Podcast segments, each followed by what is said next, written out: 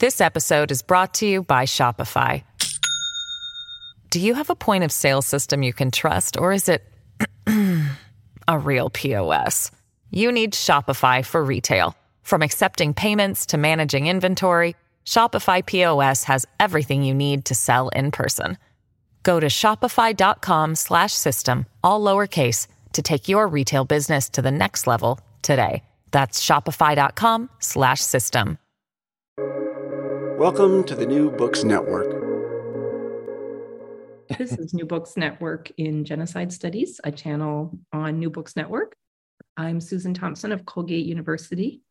My guest today is Jeff Bachman of the American University School of International Service. And boy, oh boy, has Jeff written a must read book. It is The Politics of Genocide From the Genocide Convention to the Responsibility to Protect published by Rutgers in 2022.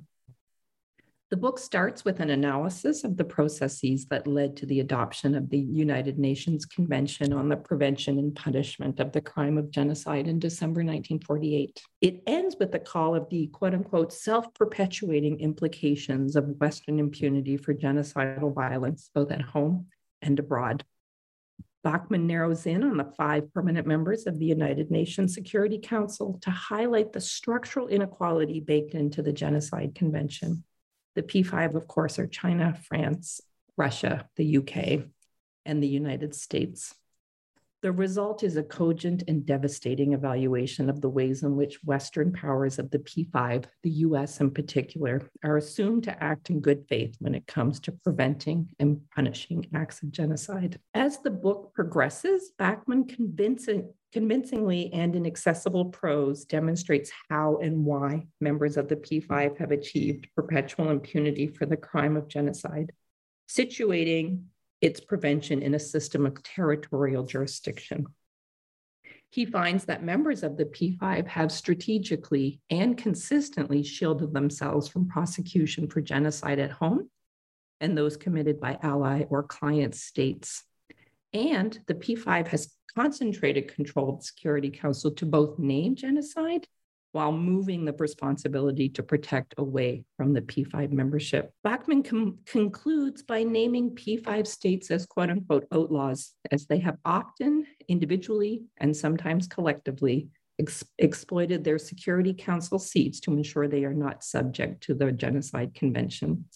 Then Using the responsibility to protect doctrine, Bachman demonstrates the myriad ways in which P5 members control the narrative of what is and is not genocide and what the UN can or cannot, or as we'll see, will not do when situations like Pakistan in 1971, Bosnia 1991 to 1995, and Rwanda in 1994 are on the Security Council agenda. In so doing, Bachman eloquently and convincingly demonstrates that outlaw states are not just those that fail to comply with international law, but that they also work to ensure they are not bound by their own violations. Jeff, I'm very glad to be speaking with you today. Welcome. Thank you. Thanks for having me, and thank you for the uh, the warm uh, introduction and uh, kind words about the book. Yeah, it was. It's a book that kind of changed how I think. So I'm very glad to be in conversation um, with you today. And I want to start with a, a researcher question. What brings you to the study of genocide? So uh, this will date myself a little bit, but I was a, a, senior in high school in 1994, and I was actually taking a elective history course that was called something like um, I don't I don't remember something like contemporary histories in Africa or, or, or something like that. And um, you know, while I was in the class, of course, uh, the Rwandan genocide um, took place, and um, you know, we didn't get that much into it, um, but we did see uh, and go over a little bit of the media accounts because you know this was um, you know we're getting kind of deep into uh, the, the the marking period. And you know that the lack of response stuck with me and it you know my my thoughts about um you know rwanda ha- have certainly evolved over the last uh, almost 30 years but um you know what happened and the lack of response did stick with me and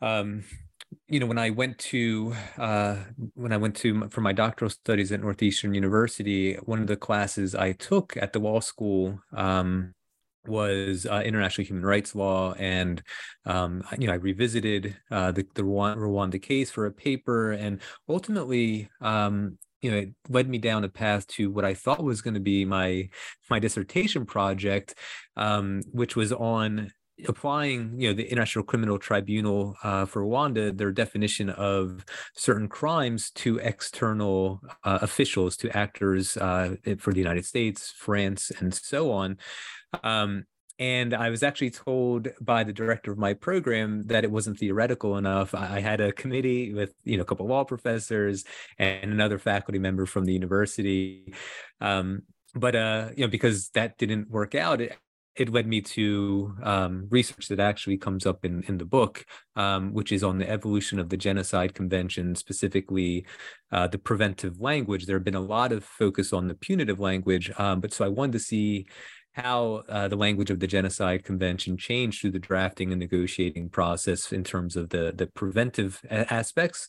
Um, and I know now I'm giving you more information than you asked for, but I, I to maybe long story short, it began with the Rwandan genocide, but I also had a lot of um, you know perceptions, I suppose, of, of, of the role of the West in violence, um, and then also this led to um, some of the developments that I saw in the Genocide Convention, where Western states, in particular the United States, uh, contributed to in some ways the weakening of the preventive uh, language of the treaty. I actually think your answer is great because it reminds us of the and you know the youtube generation. We can see this in in clips because of course things are moving online around the time of the um, rwandan genocide. We see when prudence bushnell and other officials are not keen to name what was happening there genocide, even though through later works, Samantha Power in particular, we really learned what US officials were thinking and doing. So I thought that was a great answer.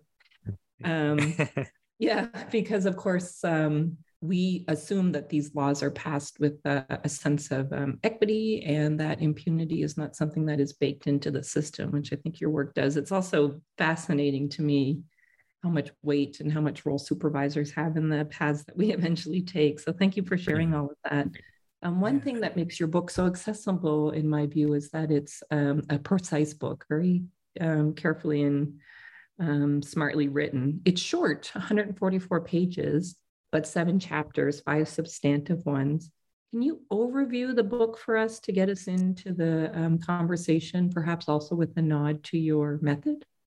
Sure. So, uh, one quick note, because uh, you, you, mentioned this in the introduction, I, another sort of motivation behind the research and writing the book was sort of the idea that um, you know that the state parties that negotiated the genocide convention did it in in good faith um, rather than negotiating it from positions of their own um, international interests. And um, you know, I did a talk uh, in December, uh, right around the uh, anniversary of the Genocide Convention, and I didn't really talk about it in celebratory terms, um, even though, of course, it is an accomplishment. Um, but the convention, if we can celebrate the act of codifying, uh, you know, the you know the fact that genocide should be prohibited under international law, while also recognizing that, um, you know, should we be celebrating?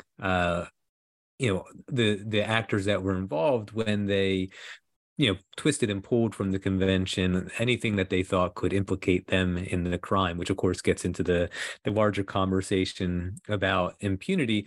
Um but yeah so the you know the book uh as you mentioned the introduction kind of lays out the framework um talks about lemkin's ideal um, you know, genocide convention and how that compares to what we actually have.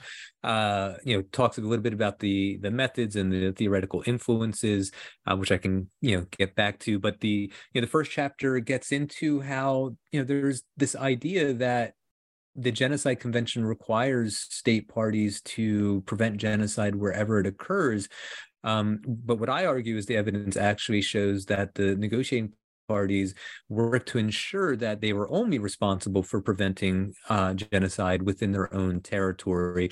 And then even if they are, com- you know, committing genocide in their own territory, uh, the rest of the international community is actually prohibited rather than obligated or permitted to uh, intervene in their affairs.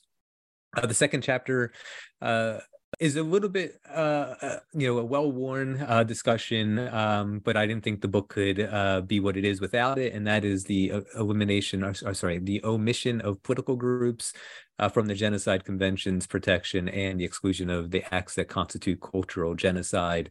Um, you know this is lots of literature on this but again it um, you know i don't think a book on p5 impunity could be written without it uh, the the third chapter gets into the International Court of Justice's um, advisory opinion from 1951.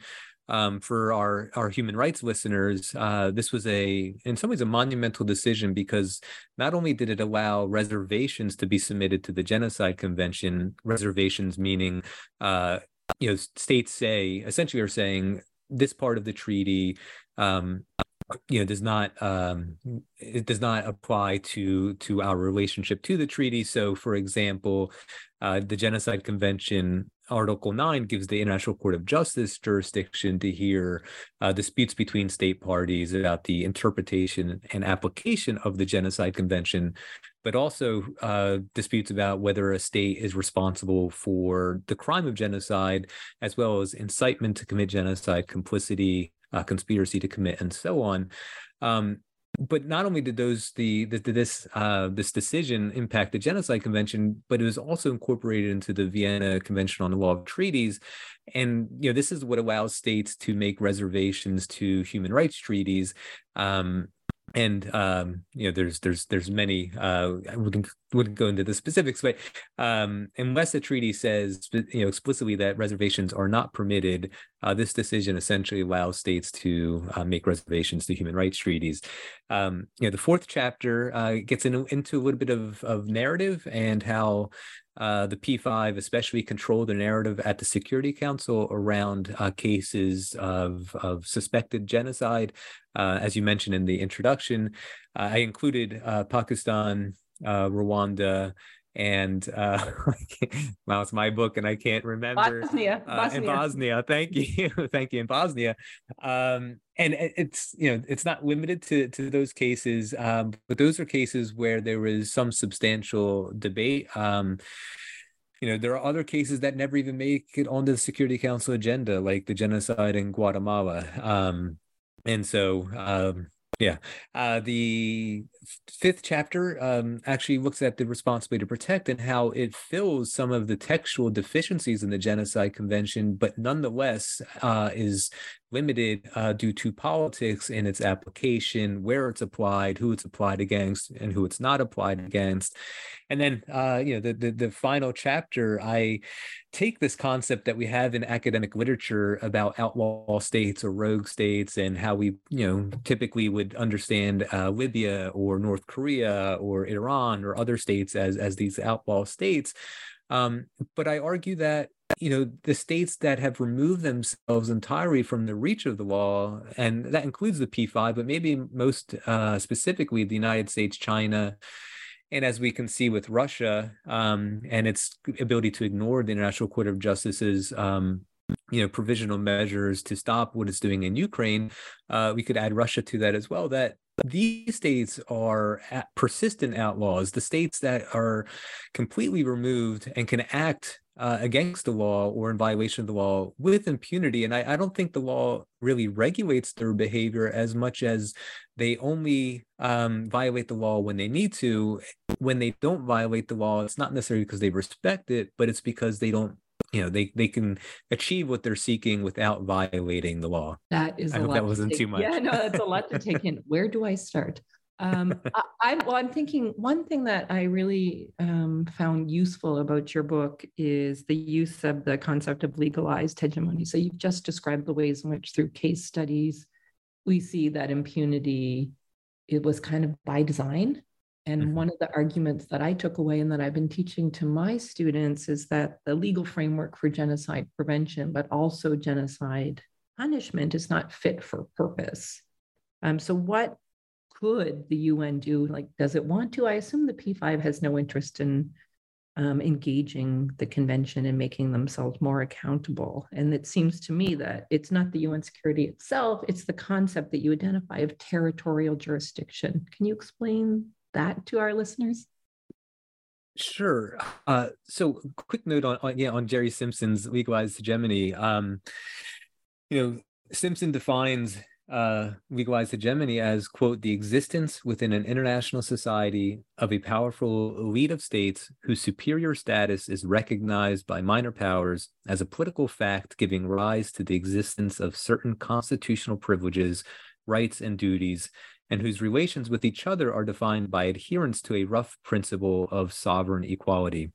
Now, if we think about the P5, um, you know, constitutional privileges we could see as being permanent members of the Security Council and uh, veto wielding members of the Security Council. And so while the five states have different military capabilities, uh, uh have different um, GDPs, you know, economic um, power, uh, political power to a degree, when they're at the Security Council, being permanent members and having the veto um, set them apart from every other state in the international community, every other member from uh, every other member of the, the United Nations. Um, I think you know the Genocide Convention. In that advisory opinion that I mentioned from 1951, um, you know the majority judges talked about the Genocide Convention as a humanitarian one, um, but you know, I think, you know, and to try and get to some of, uh, you know, what I think is involved in your question, um, the Genocide Convention is uh, is quite exclusionary. Um, so it defines in very rigid terms uh, a very specific crime that situates all kinds of other forms of violence outside of the convention. Yet we have this one treaty um, that deals with this specific crime, and even then, uh, it's very limited in its uh, its ability to prevent and punish genocide.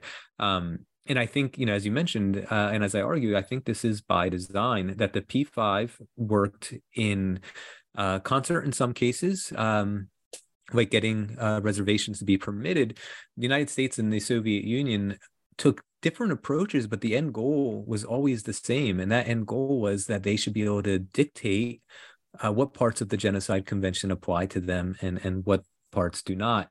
Um, you know, the United States was very active in the, the, exclusion of cultural genocide with the support of other colonial powers for for reasons uh, our listeners can probably imagine, such as um, you know the colonial era, uh, settler colonialism, uh, ongoing treatment of indigenous peoples, and, and so on. And the UN system was specifically set up for preventive or territorial jurisdiction. Uh, so if we look at uh, the UN Charter, um, Article 2.1 established the sovereign equality of all states, even though, uh, as I just you know argued, um, there is no the, states are not all sovereign um, or equally sovereign. Um, Article 2.4 prohibits the use of force or the threat thereof against the territorial integrity uh, or political independence of another state. Uh, and if we even go to Article 2.7, uh, it says that there's nothing in the convention uh, that permits um, you know UN member states to interfere in uh, the affairs of other states, except two two situations uh, that would permit it, and that's uh, self-defense under Article 51, and with Security Council authorization under Chapter 7.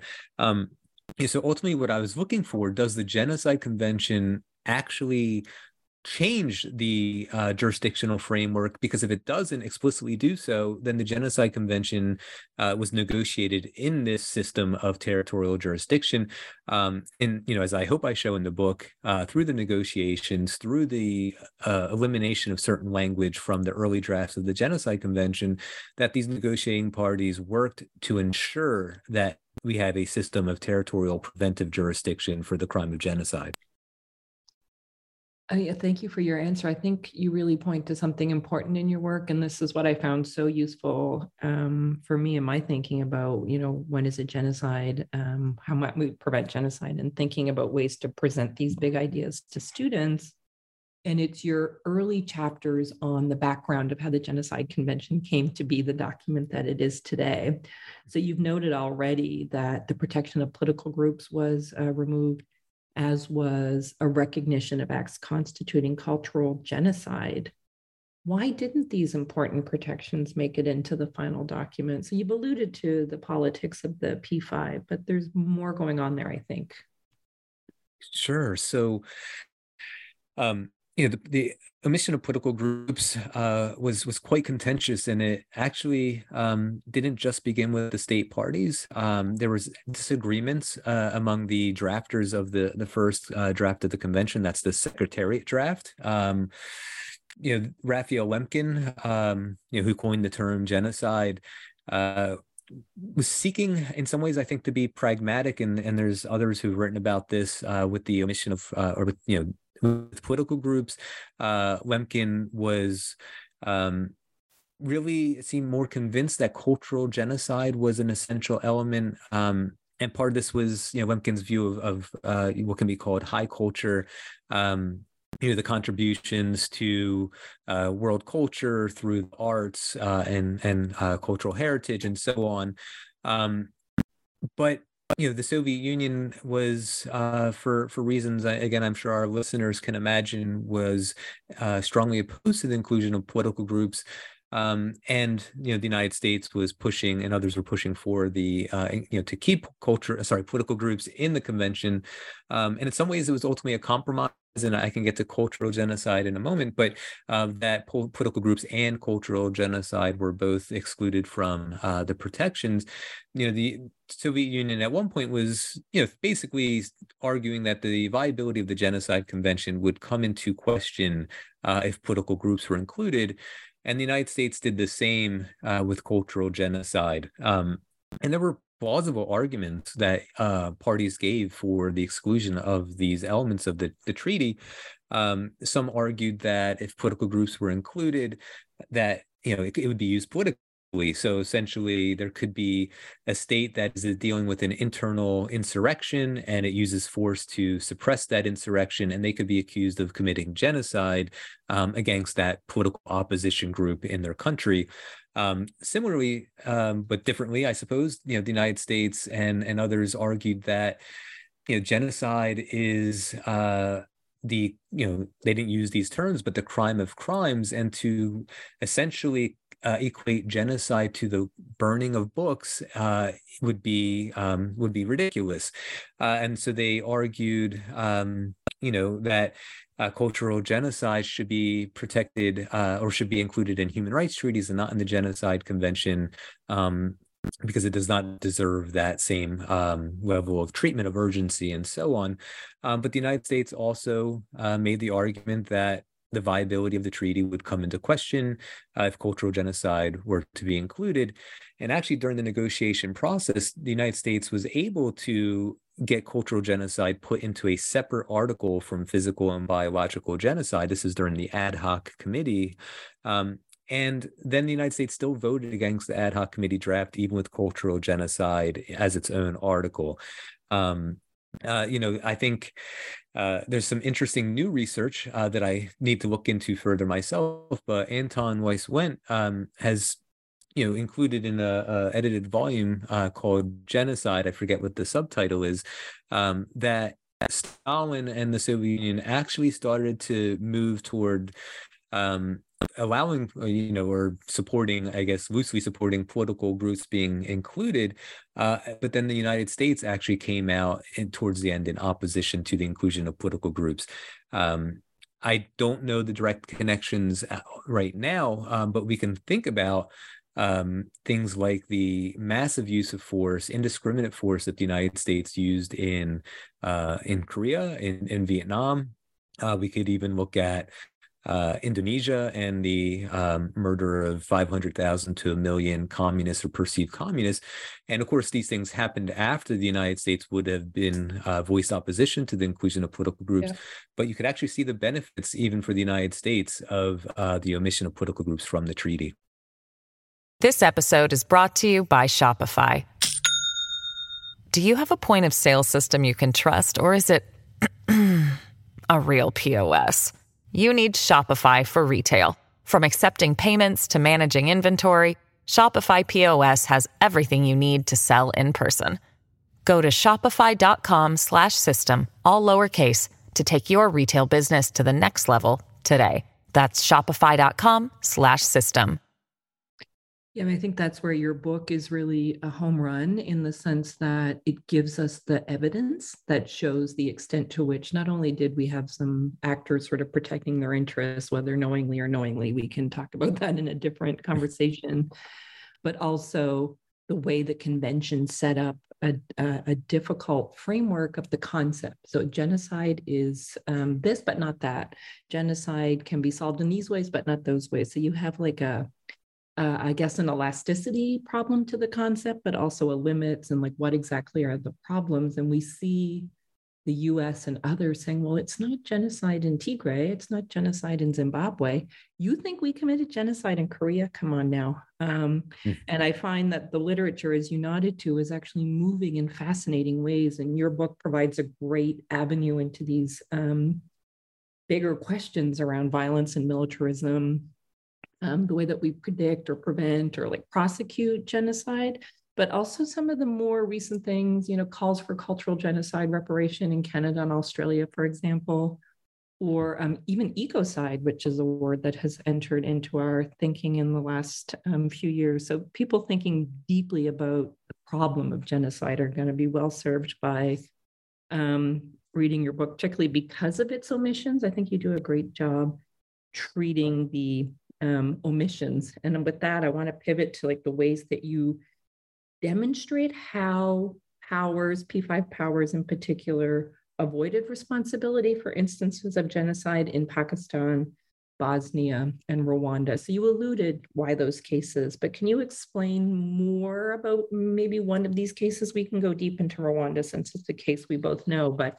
think Pakistan is so interesting and was a complete surprise to me to learn about Pakistan and the way you presented it. Sure. So, uh, you know, the case of Pakistan is, uh, you know, 1971, um, typically March to December um, are sort of the temporal uh, boundaries. Um, so in 1970, there were elections in, in Pakistan that um, led to uh, a party a party based in East Pakistan for the first time gaining control of parliament. And you know the I should start I should take one step back um, for our listeners who aren't familiar. Um, prior to uh, Bangladesh becoming an independent state, uh, Pakistan was um, you know was partitioned uh, with uh, West Pakistan um, India and then East Pakistan, uh, which is present day Bangladesh. And so uh, the administrative capital was was based in in the West, and um, the West refused to seat this uh, this the the, the uh, results of the elections. Uh, there was then some talk of, of secession and. Um, uh, Pakistan launched, uh, I believe, if I'm recalling correctly, Operation Searchlight, and um, basically between uh, March and December of 1971, uh, uh, you know, the numbers vary as they tend to in in cases of political violence and genocide, but upwards of a one to a million and a half people were killed.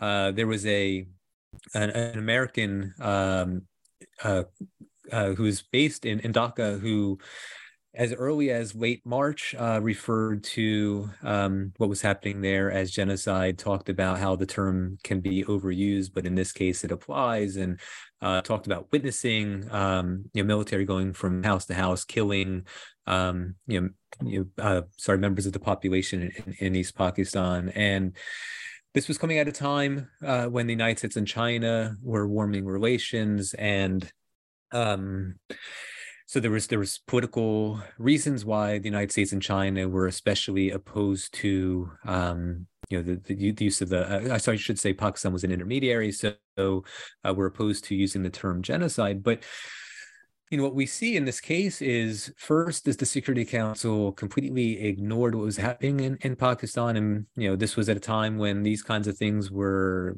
very much seen as uh, matters uh, of the state internal disputes uh, civil unrest um, and so it really wasn't until uh, until India intervened in, in, in Pakistan that um, you know that the Security Council became seized of the matter.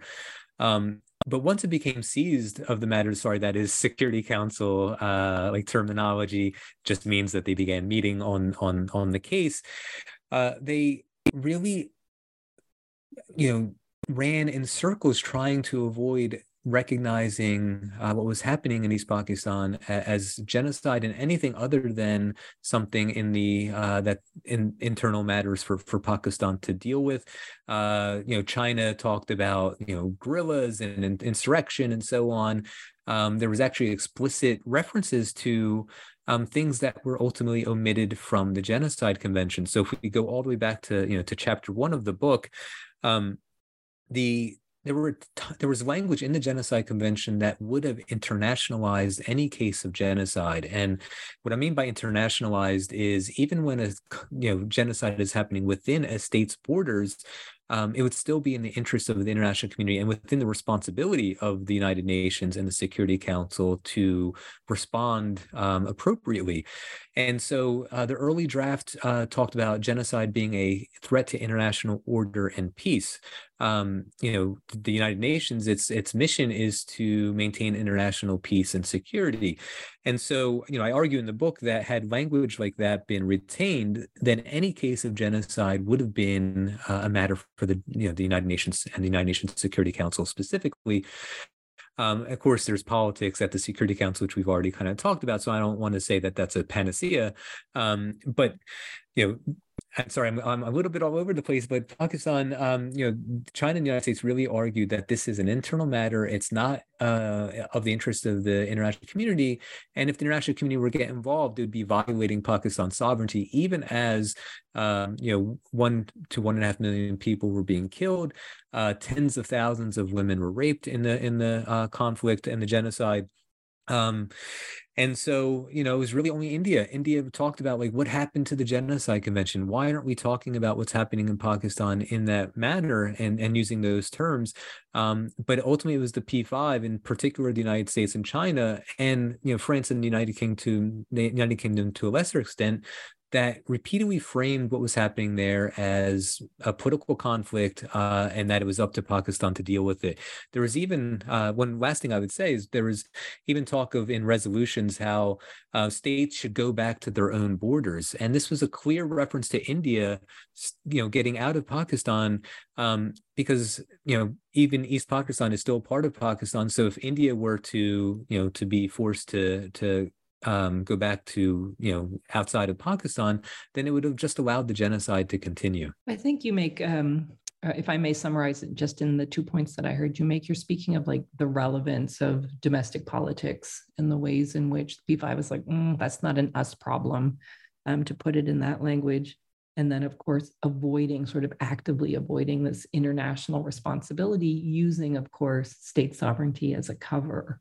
And we haven't talked about state sovereignty yet and it's obviously pretty important as we move to the end of your book the, the responsibility to protect doctrine.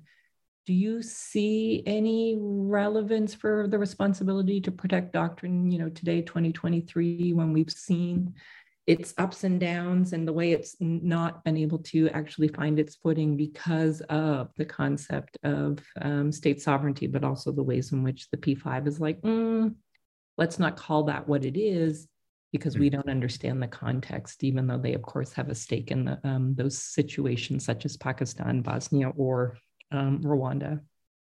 Sure. So, you know, you know, I mentioned before the the one chapter, the fifth chapter, talks about how R2P fills some of the deficiencies in the Genocide Convention. Um, you know, groups genocide with other mass atrocity crimes, and so it, you know does include things like ethnic cleansing, war crimes, crimes against humanity. Um, so you can actually see where, say, the case of Pakistan under R2P would R2P could be applied to that um, but you know, as as you alluded to, the the politics of the P5 um, still ultimately get in the way. And I think you know there's this common narrative about R2P that uh, Russia and China are spoilers, and that the United States, uh, France, and United Kingdom are are upstanders.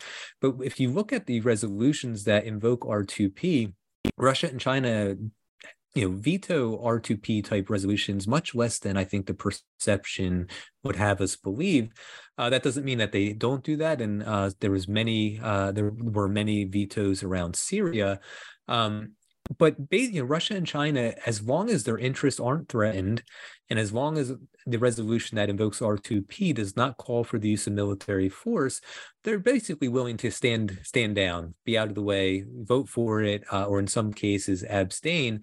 Um, but they are not invokers of R2P. And so the United States, France, the United Kingdom, um, as you know, the book shows in terms of number of resolutions that were sponsored by those states, are the invokers of R2P, but that means they control the application. And by controlling the application, their interests are not going to be threatened by R2P. And in the end, in, in a lot of ways, we have a situation where the P5, their interests won't be threatened because it'll either be vetoed or it won't be applied against their interests at all. Um, and that's why we see that you know R2P has been overwhelmingly applied in the African context. Um, you know, so R2P, um, you know, a lot of the debate ultimately is around, um, I, I, think in the literature where, where, it gets critical of R2P uh, is one thing, uh, its selective application. Um, so there's questions, well, why not R2P in uh, the Democratic Republic of Congo uh, when from 1996 uh, forward millions and millions of people have been killed? Um, but we do intervene in places like like Libya. Um, and of course, this was if we want to you know get into the question of sovereignty. Obviously, this was against uh, Libya's um, interest. Libya did not um, agree to have uh, NATO and and you know and, and, the United States as part of NATO intervene uh, in the civil conflict in Libya. Um, you know, R2P is not applied uh, to say Saudi Arabia and its actions in Yemen, um, and we could look at you know reasons for this, including the United States support for uh, the Saudi coalition in, in Yemen, um, and so you know I think sovereignty. it, it, it's interesting. Sovereignty is something that is invoked, I think, when we don't want to do something, and then sovereignty doesn't ultimately matter when we do want to do something. So, if you think about Bosnia and Rwanda, are those examples of where sovereignty was instrumentalized, or is those, those examples of like, well, something big is happening, and we we we intervened in one case and didn't intervene in the other case? Now what? So this is just off the record. I'm just curious about that because yeah. my my ultimate question, I think, and this maybe is back on the record, R2P has not done the work that it was designed to do in kind of the same way as the Genocide Convention um, has. So, like, are we in a a hopeful movement, a hopeful moment? I'm sorry to protect civilians, which is what I understand both documents to fundamentally be doing.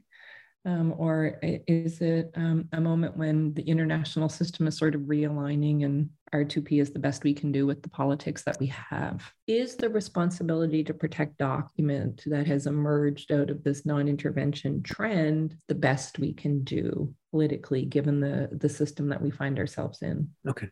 Yeah.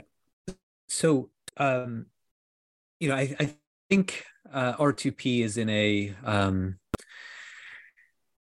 in a sort of limbo situation. Um, and I, I say that for for a couple reasons. Um, you know, Russia and China did not block uh, the military intervention in in Libya, and there's various political reasons uh, I think we could get into, uh, but there was some general support uh, among uh, regional actors.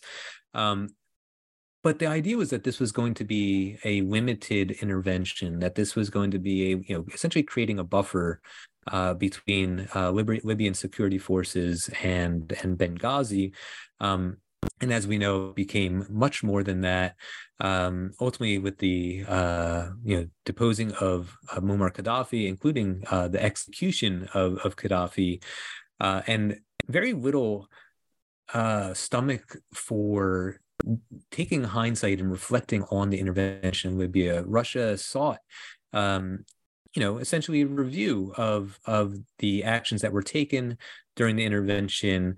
Uh, of course, there were numerous crimes committed by the, the rebels as well, and continued. And uh, you know, the intervention ultimately destabilized Libya in in ways that have seen terrible things happen there. Um, and again, I don't, there doesn't seem to be a willingness to reflect on the mistakes um, as well as the justifications that were used uh, to justify the intervention. And I think um, this has really put R2P in a position where uh, I don't think Russia and China are going to be willing to authorize an R2P based military intervention anytime uh, soon.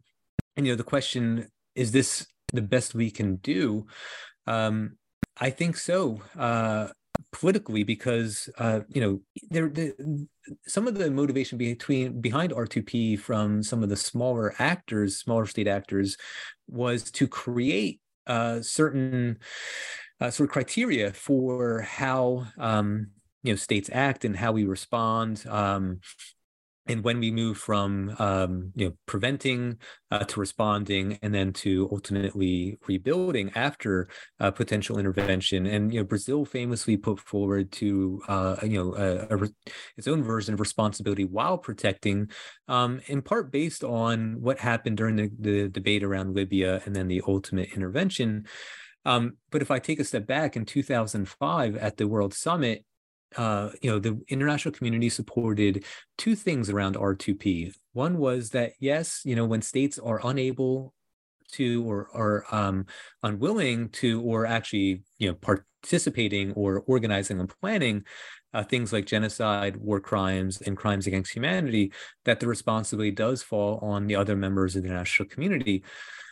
But that's one article. That's uh, Article 138. But one Article 139 says but we'll do this on a case by case basis and this will still happen through the existing system which has the security council as the body that determines how we respond to these types of threats. And so you know it, r2p on paper does some good things um, but ultimately it doesn't avoid the politics of the security council. Um, actually even the doctrine itself talks about how um, r2p you know P5 should not veto uh, situations around R2P unless it's in their interest to do so. And then we have to think about well, what are the P5 interests? Is the United States only interested in what happens within its borders, or does it have its hands all over the world? Uh, and we can ask the same things about China, Russia, France, and the United Kingdom. And if we think about this then as a web, if we think about, okay, the P5 will not use the veto, they will not stand in the way of uh, intervention to stop these mass atrocity crimes, except when it's in, you know, they it's subject subject to their interest.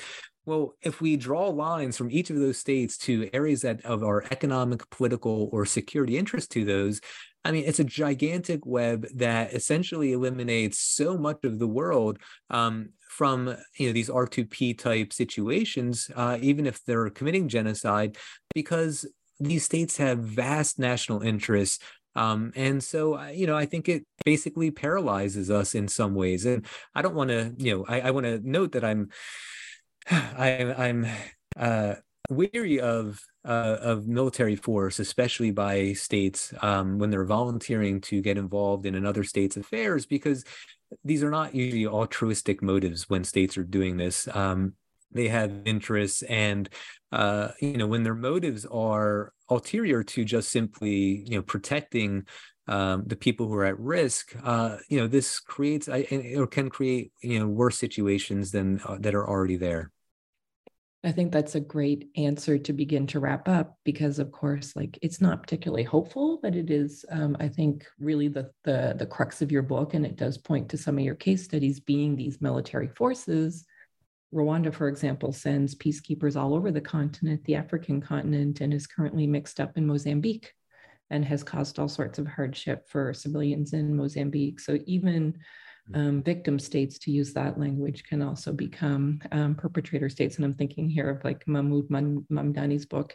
And that's how I'd like to end. We've covered a lot. We didn't unpack everything just because time is a factor you have a book or an article or a podcast or some text that you might recommend for listeners wanting to learn more about your the ideas that um, the politics of genocide have germinated? Uh, sure. So uh, as you know, I'm also a New Books Network podcast host. So um, if uh, listeners are interested in um, hearing some of the interviews I've done with other uh, genocide scholars, uh, you can find that on New Books, uh, New New Books in Genocide Studies. Um, you know, a, a, book that has been really influential to me right now. Um, and so I'm working on an edited volume called Genocide: The Path Ahead, um, which takes a look at you know the evolution of, of genocide and therefore the need to you know for genocide studies to evolve um, based on threats uh, to group life and so on over the next uh, 10 to 20 years um, that won't be out for uh, uh you know probably at least a year now um, but Dirk Moses's the, the problems of genocide, permanent security, and the language of transgression is something that I've been marinating on for some time now. Um, I actually interviewed Dirk uh, for this. So if you don't want to read a 500 or so page book, you can always check out the uh, the interview I had with Dirk on New Books Network. That's great. I also find in my own work that um, Dirk Moses's work is a great source of inspiration to me too. So I'm glad you brought his work into the conversation. Jeff, thanks so much. It's been lovely. Thank you, Susan. Thanks for having me.